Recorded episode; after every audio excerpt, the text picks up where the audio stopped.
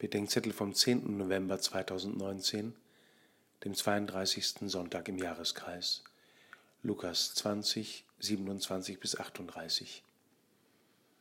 Manche Frage im Evangelium scheint heute keinen mehr zu interessieren. Zum Beispiel, wer irdisch mehrmals verheiratet war, mit wem ist der im Himmel verheiratet? Uninteressant? Also, was soll ich heute schreiben?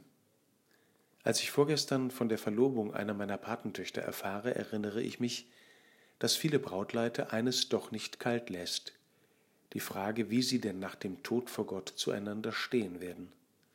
Jesus sagt, auf Erden heiraten die Leute und im Himmel nicht. Warum? Weil in der Ehe zwei einander und miteinander die Liebe Gottes bezeugen, die im Himmel offenbare Wirklichkeit ist. Was aber offenbar ist, braucht nicht mehr bezeugt zu werden. In der Ehe wird zweien die Vollkommenheit der Liebe verheißen, die sich im Himmel erfüllt. Was aber erfüllt ist, das kann nicht mehr verheißen werden. Von der Offenbarkeit und Erfüllung der Liebe Gottes trennt uns der Tod. Weil sie nicht mehr sterben, sagt Jesus, brauchen die im Himmel das Zeugnis und die Verheißung nicht mehr. Dennoch werden die Eheleute einander besonders verbunden bleiben.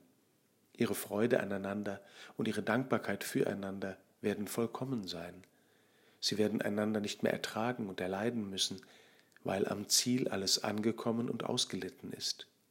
Aber in einem unterscheiden sie sich nicht mehr. Was sich für die Eheleute im Himmel vollendet, wird auch den Unverheirateten nicht fehlen.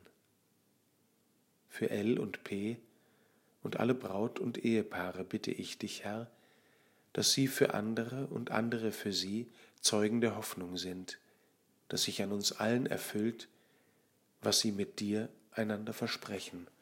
Amen.